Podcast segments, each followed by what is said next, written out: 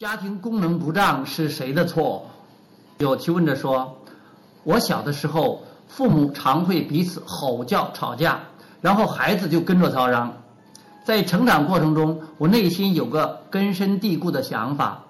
就是这个世界很不安全，会发生很可怕的事情。后来我接受了五年的心理治疗，那时我才开始相信，发生在我身上的事情不该由我来负责。”但我仍是深受失控父母的影响的受害者，亚伯拉罕，心理治疗师或许不希望你把这些经验都怪罪在自己身上，但归咎父母其实更没有用，因为不论你觉得是自己的错还是别人的错，你都脱离了自己的能量漩涡，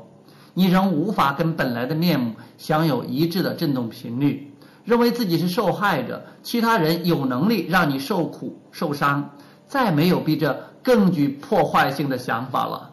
当你正因为别人的行为而承受苦痛时，要让你了解我们的意思并不容易。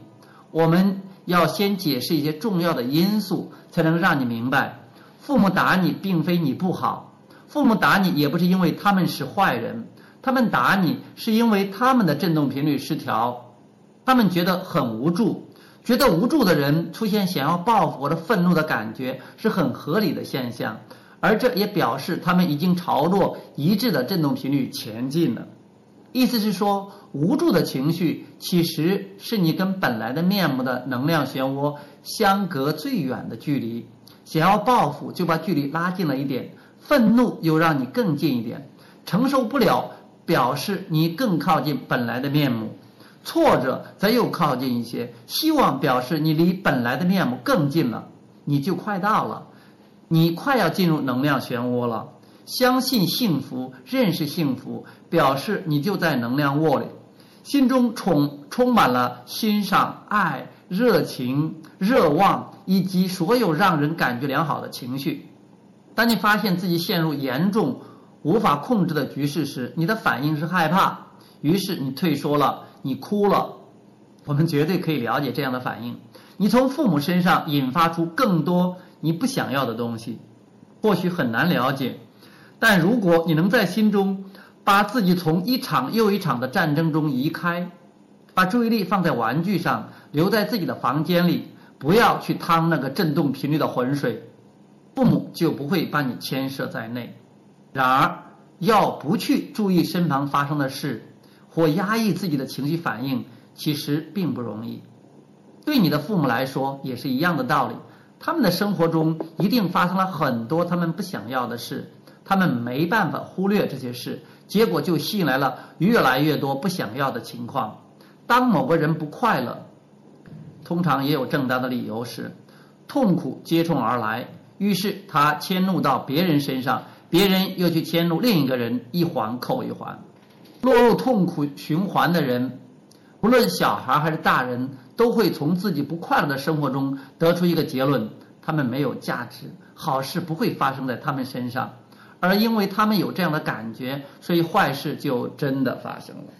接下来，就算接受心理治疗，大多数的人仍会花很多时间去想别人的行为到底是对还是错。小孩责怪自己，责怪父母；父母责怪自己，责怪小孩，痛苦不断循环。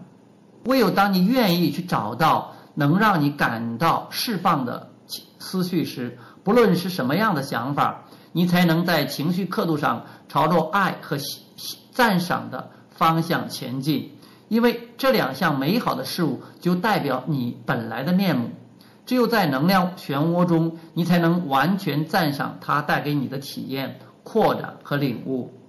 大多数人相信他们在寻找的是一个爱自己的人，他们也相信父母有责任要爱他们。但处于绝望中的父母已经远离了幸福的能量漩涡，无法去爱别人。